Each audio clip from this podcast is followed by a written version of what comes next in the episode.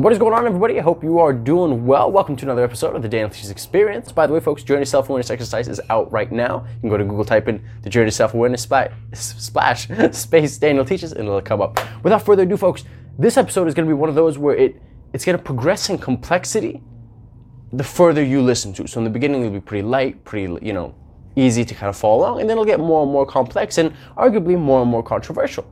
So the first thing I want to talk about is the show that's been all over everyone's minds, especially if you're a Marvel fan, WandaVision. That's a show that I've really, really enjoyed, and I really want to talk about it from a psychological perspective and a couple things that they've done really, really well in that show. Then I'm going to be answering a question from my friend Lydia about uh, effective studying techniques, you know, time management, keeping up with classes, and how to just really approach the whole like school and studying and classes whole thing.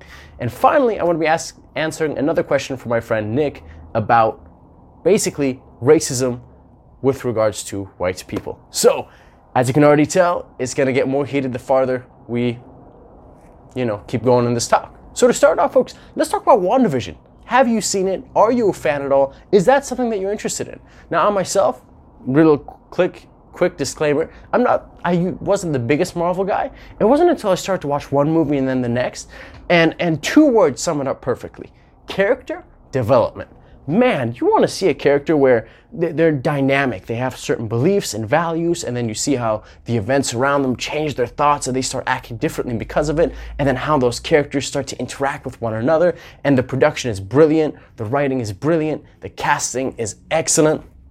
So, folks, let's talk about WandaVision real quick. Spoilers if you haven't seen WandaVision, I believe I've seen up to episode 8. I want to say that's the second to last episode. It's really, really well done show. And if you're a fan of superhero and stuff like that, 100% would recommend for you to check it out.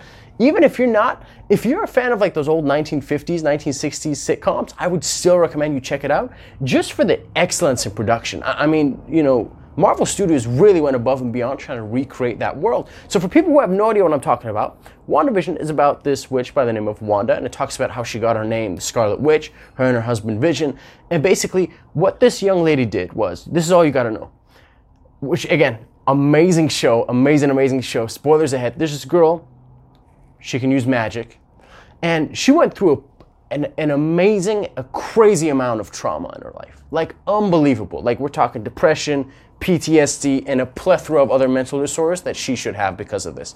Anyway, she goes through all this stuff, right? And what does she do? Wanda ends up creating this kind of false reality right? Because what you saw, I believe it was in episode 8, was you, you kind of see Wanda as she's growing up and she loses her parents at an early age. Then her brother passes away, and finally she loses her partner who she was very intimate with. So Wanda's got no nothing right? And going through all this trauma, she ends up creating this alternative reality where everything's fine and everything's amazing, and you're back in the 1950s, and where, where the biggest problem that comes up, it's like it's not the end of the world, right? You're not fighting aliens from a different dimension. No, you're just, you know, you got to cook up a late night dinner because you forgot that, you know, your husband's boss and wife were coming over. You know what I mean? So, Wanda basically creates this reality where everything's quote unquote normal, or what she perceived to be normal from what she saw on TV. So, one as a child, she'd look at those 1950s, 60s, 70s kind of sitcoms and she was like, oh, that's what a regular life is like. The wife stays home, she cooks and cleans, the kids are running around, you know, playing with toys, and then the husband's always gone to work, but nobody has any clue what the guy actually does. And then he comes home and then always ends with them sitting on the couch and watching TV. Now, folks, WandaVision is interesting for a plethora of reasons. One, again, I think the writing and production are brilliant. You know, two, folks, when, whenever you encounter someone that's gone through a lot of trauma, there, there's a certain pattern that you see there. The first thing that you'll notice is, is shock, right? It's, it's this crazy idea, right? Let's say you're like, oh man, you know, me and my dad, we have this fishing trip planned on Saturday, and then he passes away like that and you're going, I don't understand. Like we, we had this trip planned, and uh, we were we were gonna go do this, and then and he had that on his to-do list. I, I don't get it. So first you're hit by shock. Right afterwards is denial right? So no, I, no, no, like it can't be. No, he was right here. He was right here. And what ends up happening is, right, when all this gets pent up and eventually a person goes towards acceptance, that's when you get feelings like anger and and sadness, and they just they just start to break down, right? So what Wanda has done from a psychology student's perspective is when she got hit with all that trauma, which is normal, which everyone will do, is they go, okay, I feel so much pain right now. And and the reason that it's psychological makes it tough because you, you can't see it. You can't see the pain. If you break your leg, we can see it, right? If you break a bone, if you, if you have a cut, right? If there's a tear in your muscle, we can see that. But obviously, like, you know, fMRI scans and all that f- funky stuff, right? You can see it too, like in your brain sometimes if you've hit like, concussions and swelling and things of that nature. But if we're talking about just emotional pain, it's very hard to see. So, so a person will say, I feel so much overwhelmingly pain, painful. What can I do right now to get myself out of this situation?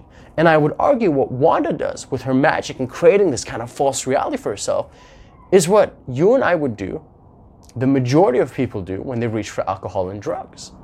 See, alcohol and drugs, they, they kind of give you this distorted perception of reality, right? They can make the pain go away. Sometimes they just make you forget about everything. Maybe I forget about life and I just stop overthinking and my anxiety goes away and all I think about is me sitting in this chair and the way that my lips are moving and the way that my tongue is moving so I don't bite down on my tongue. Right? This is one of the reasons why people like to engage in alcohol and like to engage in drugs. And again, I'm not saying that's the only reason why people do it, but it gets super, super popular whenever people are going through a rough time. Because it does make you feel better momentarily. That's the important part. Now, the problem is if you're a witch and you go through trauma, well, you can do a plethora of other things. And in this case, creating a false reality. Because we know that when you go through horrible things in your life, it is much easier to kind of change the narrative so you don't have to accept your current circumstances, right? As opposed to just saying, no, it's okay, it's fine. No, it's just a bad dream, it's fine, everything's okay. Everything is okay. And, and that's genuinely how people act when they reach towards alcohol, when they reach towards drugs.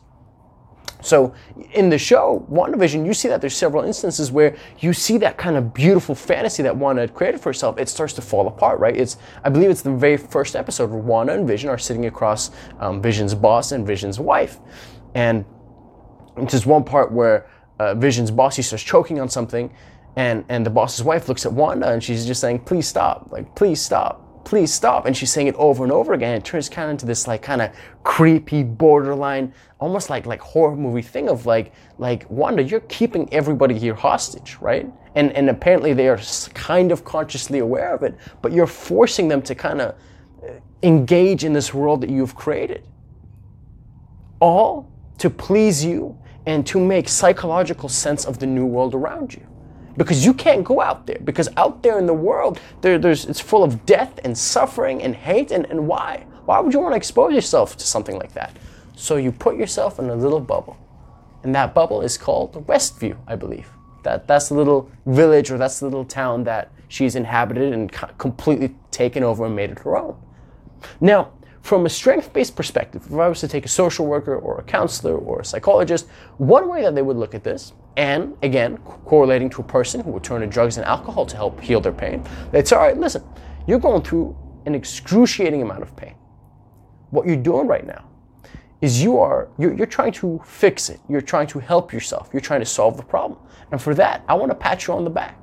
Seriously if there was a counselor with WandaVision with wanda and she would sit her down, and if she would have the strength based approach, she would say, Hey, listen, I'm proud of you for trying to fix this problem, for trying to stop this pain that you are suffering. It's a good thing because it tells us that you want to get better, which is amazing. But then what they'd say is, okay, listen, clearly what you're doing now, her with the magic and the reality, and regular people with drugs and alcohol, they say, listen, let's substitute this drug and alcohol for something else. Because the problem is, drugs and alcohol are only a temporary solution. The same way that this reality world is just a temporary solution for Wanda. Like, this can't go on forever, can it? Eventually, people are going to find out. Eventually, something has to go wrong. Here's what's really, really important. Folks, when you have someone who's dependent on alcohol and who's dependent on drugs to kind of keep the pain away, when you have someone like Wanda who's made this reality where everything's perfect, the moment you say, Wanda, stop, she only hears, let's invite all the pain back in and let's invite all the evil and all the suffering and all the terrible nights back in. What are the worst things that you can do to someone who's suffering from uh, trauma or is going through something really, really hard? Is you take away the only thing that is numbing their pain, and that's it. You don't do anything else. So if you've just gone through something horrific and you're drinking hardcore, and I take that alcohol away and then I walk away, it's like, well, I just took away the only thing that was stopping you from jumping over the edge. That was the only thing that was keeping you from going crazy. So I'm not saying you should allow people to drink, you should allow her to have her world, but a counselor would say, well, we gotta we gotta substitute that with something else. Again, I don't know if that means wanting to go to therapy. She starts going to yoga classes. You know, she has a personal fitness trainer, and you know he works out with her three times a week. I don't know what that would be for her, but for anyone suffering from trauma, it is very very normal to see them reach for different things to try to numb the pain. Unfortunately, a lot of the time it is temporary. This is a very fascinating fact, too. I've said it time and time again. If you've got haunting thoughts, and this is so valuable for anyone who's been emotionally scarred or has things that bother them, if you want to forget them completely, if you want to completely get out of your system and never overthink again, this is what you have to do. The literature has confirmed that, believe it or not, when people suppress, and this is something that Freud had said a hundred years ago, when you suppress something and you put it in your subconscious, it's like throwing something in the storage room and closing the door. What you're doing is you think you're, oh, I don't want to think about it. But actually, what you're doing is you're never getting rid of it. You're kind of just shoving it in, in a storage room, but it's still there. It still exists. You're just pretending it doesn't. That's why it keeps popping up. You know, it's like you got a cut. But instead of going and, and you know doing what needs to be done, getting a band-aid like a bad cut, you just kind of put your sleeve over it and you go, there's no cut. I don't see one. The cut's not gone just because you don't see it immediately. Right? You're, you're hiding it right? You, you don't want yourself to see it, so you can play this kind of psychological mind game with yourself. And the literature has shown that if you truly want to forget about something, you truly want to get it out of your system, you first, as I know as terrible as it sounds, you have to get something from your subconscious and you have to focus on it so much that you bring it into your consciousness and then you think about it. You think about every little detail, emotionally, everything. You think about it nonstop. You're like, Daniel, this doesn't make any sense. I'm trying to stop thinking. What would I think on purpose? Because the only way to stop thinking about something, as crazy as this sounds, is you don't run away from the thought. You run towards it. You fully embrace it. And when you embrace it and you think about it consciously, and whether that be then you talk to someone about it, then you make a video like this. You don't post it online, obviously, but you just make a video where you can explain yourself or you write it down. That is the only way that you can get it out of your system. And that's not, hey guys, that's what I think will help. That is what the current literature states now. That's what Sigmund Freud, uh, you know, founder of the psychoanalytic theory, said a hundred years ago, and it still stands to this day. If you have emotional scarring, you do not create a false reality around you like Wanda Maximoff, or you don't cling to drugs and alcohol, but you face your fear. You face the death, the misery, and the suffering, and you will cry, and it will be fucking terrible. But that is the only way to get better. The ball is in your court. Do you want to live through the suffering now or put it away somewhere and have to face it five months from now, a year from now, five years, 10 years from now? I trust you. You're a competent individual. In my opinion, what I do, I want to get it out of the way. It's the healthier thing to do, and I think it's the right thing to do. Damn, dude, that was deep and that was dark. Man, have you realized how, like, dark this episode is sometimes? Like, goodness. And I was trying to start off lighthearted. oh, man. Oh my goodness. Oh my goodness. But yeah, folks, WandaVision, if you haven't been watching it, I'm very, very curious as to what your reason is. Because if you're like, oh, it's just superhero and whatever, like, I understand. But again, if you are a fan of that sitcom, I would recommend checking out episode one. I'm going to be totally honest with you folks. I think it's really nice just for the production, how they've done it, the certain camera angles, the lines, like the writing was work of gold. And if you have seen WandaVision, I'm curious what your thoughts are on it. Are you, are you pleased with the series? Are you happy? Are you excited? What do you think is going to happen in uh, episode nine? And yeah, man, it's good stuff. It is some good stuff. I'd recommend it. All right, folks, and with that, we are going to jump on to our next topic. So this is a question from one of my friends, Lydia. And Lydia said, hey, Daniel, can you make a video about, you know, just the world of studying, the world of time management, keeping up with your classes, you know, setting goals and all that good stuff, which was a fantastic question. And thank you very much for it, Lydia, because this is something that you can just break down, you know, for hours and hours of content because there's so many different ways that you can go about it. Now, I'm not going to talk about all of it in this one because this can go on for a very long time. I will talk about a little bit, but I'll definitely revisit this topic in the future. The first thing that I'd say when you're looking at how to study effectively and how to make time management is this make sure that you are a good employer and a good employee. Dana, what the heck does that mean? This is what this means. if you're your own boss, you want to be a good boss, right? You want to make sure that you are getting your assignments done on time. You want to make sure that you're not failing any of your classes. You want to make sure that you are basically excelling in your classes if you can. On the other side, you don't want to work yourself to death, right? You don't you don't want to burden yourself with having to do a plethora of things in one day, which is unrealistic to get done. And then shout at yourself and feel guilty and feel, you know, like you're not smart enough to go to school or to be at university or college because you can't do, you know, 10 assignments in a day, which wasn't even possible to begin with. So, first of all, be aware of how much work you're assigning yourself. And if you're being either one, too lenient and saying, ah, you know, I'll just do it a day before it's due. Or if you're someone like me and you maybe put too much work on yourself and then you fail to do that work and then you shame yourself for failing to do that work. So, first thing is realize your relationship with work. Are you too lenient? Are you too hardworking? You want to find that balance in the middle. Tip number two, I'd say, when looking at time management, the, two of the best things that you can do for yourself are one, work in advance, and two, be consistent about it. So I'm an anti procrastinator.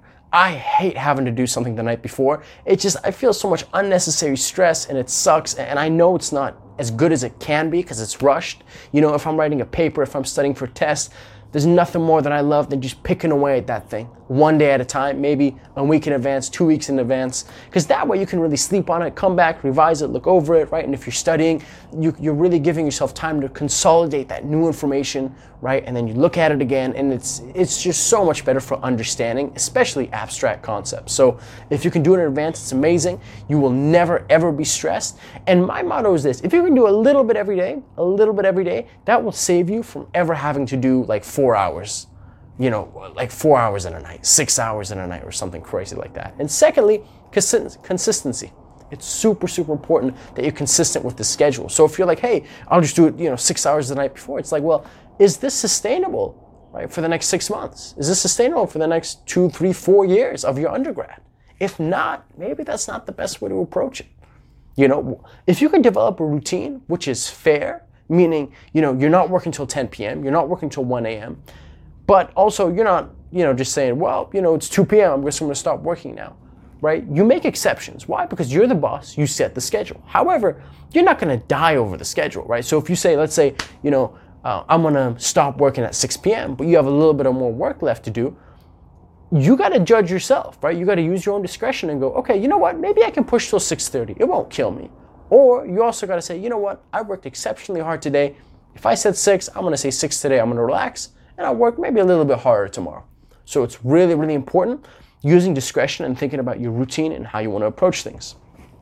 Tip number three when you want to study, one of the best things that you can do is write down to-do lists of sorts. Now, to-do lists are really good because you can see everything in front of you. I myself, I've always been a visual person. So let's say if I've got four classes, I will write down what is the earliest thing that's due. So let's say one thing is due two days away, and the next thing is due four days away, and the next thing is due the next week after that, right? So I write it down in order.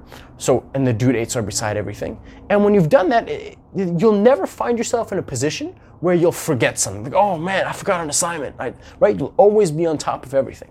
I know this is very hard for students to do, especially again, you got four or five classes, right? Maybe you got you know a reading for this one, you got a paper for that one, a test coming up for this one. So if you can write and do things, you know, I think that'd be an absolutely amazing way to go at it.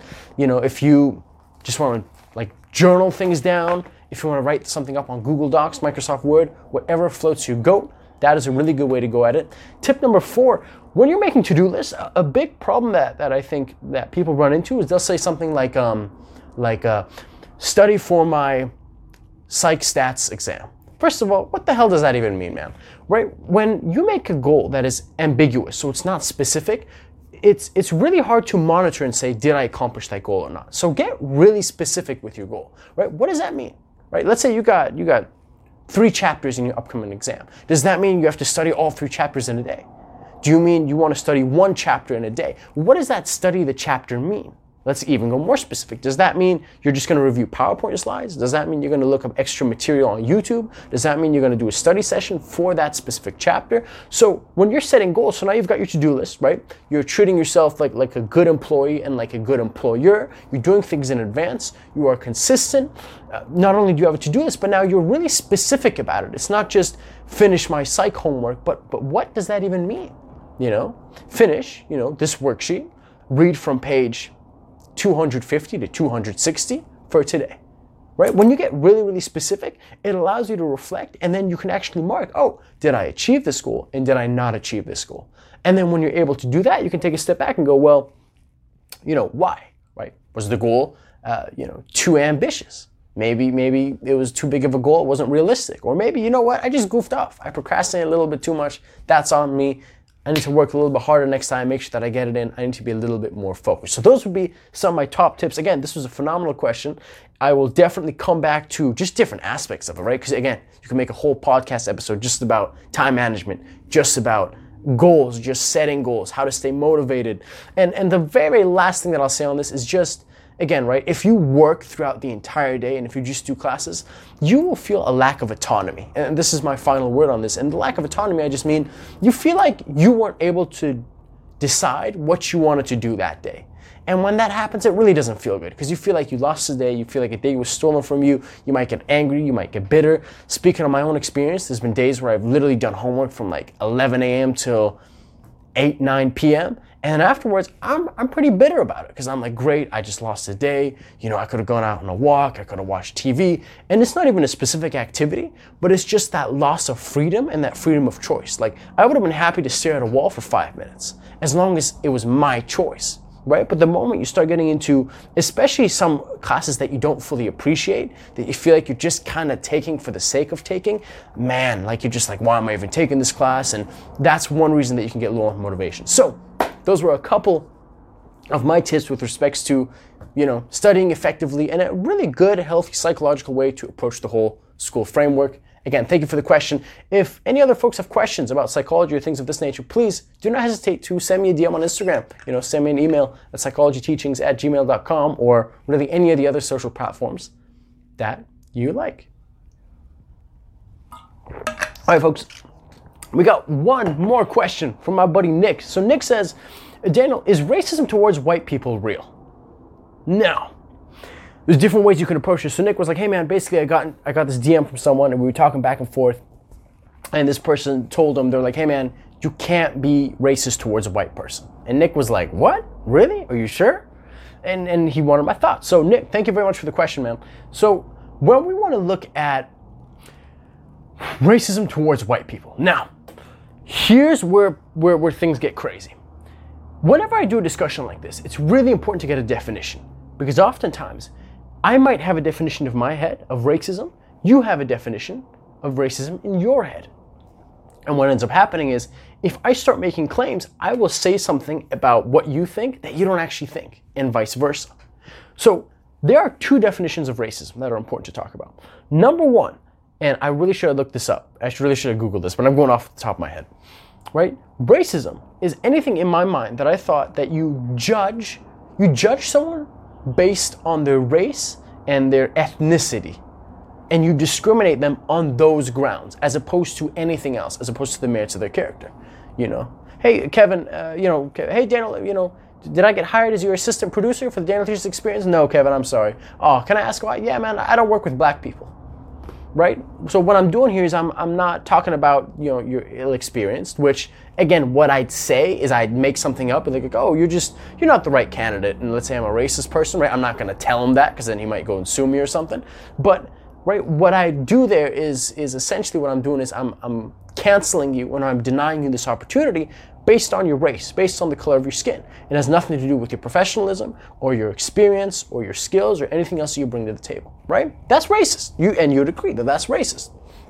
Now, there's another form of racism, and, and this is what this is what most people refer to when they say you can't be racist towards a white person.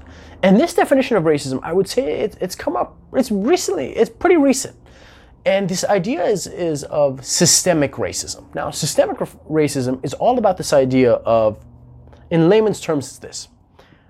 Chances are the people at the top of these corporations, so the managers, right, the head executives, the producers, out of you know at banks, at businesses, uh, educational systems, are white people because white people are on top, they hold the power, right? They, it, you have the system. The system is in your hands. You can decide who you want to allocate certain resources to, right? For example, if your chances are you might be a white dude who's responsible for giving out loans, let's say for a house, you know, or let's say, uh, just a really established pr- position in the educational system. They're mostly white guys. That doesn't mean there aren't black people. You know, that doesn't mean there aren't you know Mexicans or Iranians or Turkish people or anything like that. But it's just saying the majority of them, if we're talking about North America, Canada, and America, are white people. Because they're white people, they kind of hold this power in their hands. And what a lot of them do is they will selfishly keep that power to themselves and to other people who are white. Meaning, if you're a black person, and let's say you apply for a job position to go be a professor, or you apply for a mortgage for your house, or you know, insurance, whatever it may be, a white guy has the possibility of saying, like, no, you don't qualify, based on the fact that you are black, based on the fact that you're not white. Now, he can't outright say that, but the argument is from systemic racism that, and please, if you're listening to this, correct me if I'm wrong, but it's that the white people hold the power, and thus race plays a role, right? They, they, it's favoritism, right? It's if you are anything other than white and, and you're on the come up, it is very hard to go up against a system that is based on the patriarchy. So if you're a man, you've won the lottery, and if you're white, you've won the lottery. The system's in your favor, you're privileged. It's going to be easier for you to move up. And, and a huge um, weakness of this argument is it kind of looks like they just dismiss competence. Like competence is out the door. Like, oh, you're a white man? Dude, you're totally going to get the job then, for sure. So again, I, I just want to present that argument. That's not necessarily my view, but I have taken a sociology course and I had a graduate student, so a student on her way to either get her master's or PhD, and in class she said, guys, it's impossible to be racist to white people. And someone said, why? She said, well, because the systems in place, so the systems of society, healthcare, education, workplace, they're run by white people. And you'll never hear a white person uh, not favoring other white people you know, or favoring a black person above a white person in that sense. That was her argument. Now, there's several ways you can approach this one, right? Because, so again, so now we've got the two definitions, right? We've got the individual who can be racist to another individual, and you've got systemic racism. If me and my friend Kevin, and Kevin's a black guy, and we're about to enter a restaurant, at the top it says, no blacks allowed, that's racist. I think we can all agree that's racist. If me and my friend Rick approach a restaurant and at the top it says no white people allowed, I would think that's also racist. It's literally the exact same thing. Take out white, put in black. Take out, you know, black, put in Asian, put in Middle Eastern, right? It's racist. Now, the part where it becomes interesting is, is when you look at a place systemically. Now, again, I can't speak on, on America. I'll say this. Out of the over 10 years that I've lived in Canada, I am extremely grateful to have never faced one instance of racism. Never. Not once. Nothing about me and my parents, and my parents being from Iran, and me having this Iranian heritage and speaking Farsi. Never. Not once, and that's amazing. And I'm grateful for that. Again, I can't speak for everywhere. I don't know what it's like. I can only tell you about my experience. Now, systemic racism would be I go and I try to, again, get a job somewhere. And due to me not being born in Canada, right, due to my Middle Eastern background, I would be denied a job opportunity, right? Or I'd be denied a certain opportunity based on something that has nothing to do with the merits of my character, right? Based on something that has nothing to do with, with me and my skills and my knowledge, right? That would be systemic racism. So, to give you an example of, of what that would look like, my uh, father, when he was around my age, he was going to school in Bonn, uh, in the university in Germany. And there's this one instance where he's writing this exam, he feels really good about it, you know, he submits it, and then he gets the results back, and it turns out he failed. He goes, that's interesting. He goes to the prof's office hours. He's like, hey, I felt really confident about this exam. I'd love to go over it and just kind of see what, what I got wrong. And I swear to God, you're not going to believe me when I tell you this. The prof pulls out his exam, puts it on the table. It's got a big F on the front. He flips it open. He begins to remark my, my dad's exam and he remarks it, and then he flips it back to the front. He crosses out the F and he puts a giant B on the front. And my dad's thinking, how did I just go from a F to a B? Folks, profs make mistakes. Mistakes. They put a question in, it's a lousy question, but to fail, to get less than 49%, to get a B, that's a huge jump. And the professor looks my dad in the eyes, I swear to God, and he says, In our program, we've got too many non Germans as it is. We've got too many foreigners. So now, when I see a name that's a foreigner name, I automatically mark it as a fail. Think about that for a second. Is that not literally what I was just saying, right? Basing it off of, off of something that you cannot control, something that is not in your hands. It is, right? Now you say, well, damn, that's just an individual. My friends, I've got a hundred stories that are very similar to that, but that's not the point. The point is targeting someone based on something that that is not in your hands, right? Based on your skin color, based on your ethnicity. Can you be racist towards white people? It all depends on your definition. There was a book that blew up not too long ago. Uh, it was like white. Uh, oh God, what was it? Something about white fragility, about white people being fragile. And and the lady did this, and she was kind of, I don't know, to applaud her like business sense or to get mad at her, but she was like this: White people are really fragile when it comes to racism all white people are racist. And then when white people would be like, the hell I am, like, I'm not racist. And she'd be like, see, gotcha, you are fragile. It's like, well, when you make those crazy statements, right, and we have two, def- two different definitions of what racism is, like, obviously, you know, you're gonna have people bickering back and forth with one another. Coca Cola just has a training, right? A training came out, it was all over social media. They have a training that was called uh, Try to Be Less White. Now, you see the problem with that, right? If you go by that first definition of racism that I said, that sounds super racist. Try to be less white. What the hell, man? If you came to my work and looked at me in the face and said, hey, man, you should try to be less Persian, you should try to be less Iranian, it's not gonna end well for you, man. It's not gonna end well for you. If you heard that exact same thing, hey, man, you should try to be less black. Excuse me? You heard me. You should try to be less black. Is that does that not sound super racist? But but again, I think it was it was more of like a marketing ploy. I think that's why they chose that model because they, they wanted people to to capture their attention. So, you know, whatever, right? Maybe it got the job done. But essentially what they mean is what they're saying, hey, you know, be less white. That means be less oppressive, be less arrogant, be less um, you know, be a little more culturally sensitive, right? Don't be so entitled. Don't be so privileged.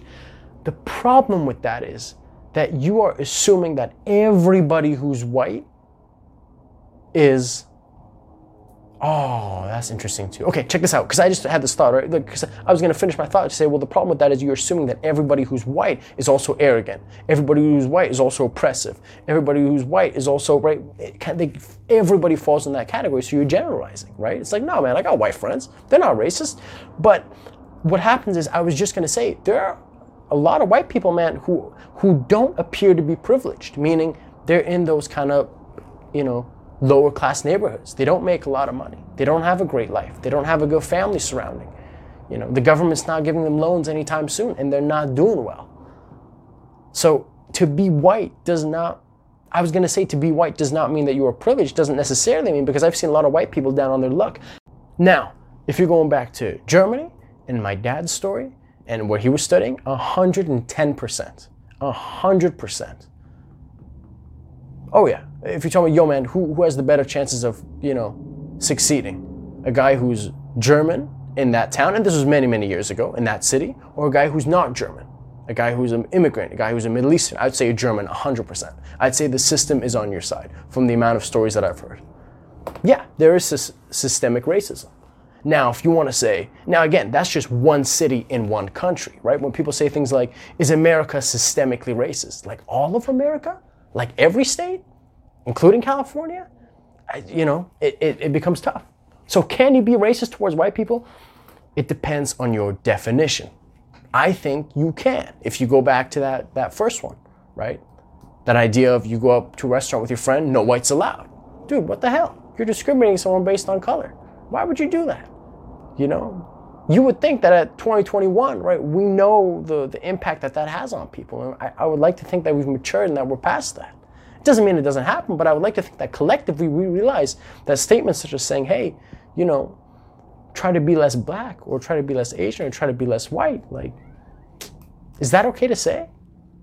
What do you think, my friends? What do you think? Is, uh, is racism towards white people real, in your opinion? And if you agree with me, I'm interested if you have any supporting points. And if you disagree with me, if you think, hey man, no, dude, I think sy- systemic racism is the the the bigger racism. It's the one that is more evident today. And no, by that standard, you can't be racist towards white people. I'm interested to hear what, what your supporting points are. Thank you very much for listening, folks. This was uh, this was a lot. I know this was a lot of different variables in this episode. I hope you enjoyed. I hope you have a marvelous rest of your day, and uh, take care of yourselves, folks. Bye bye.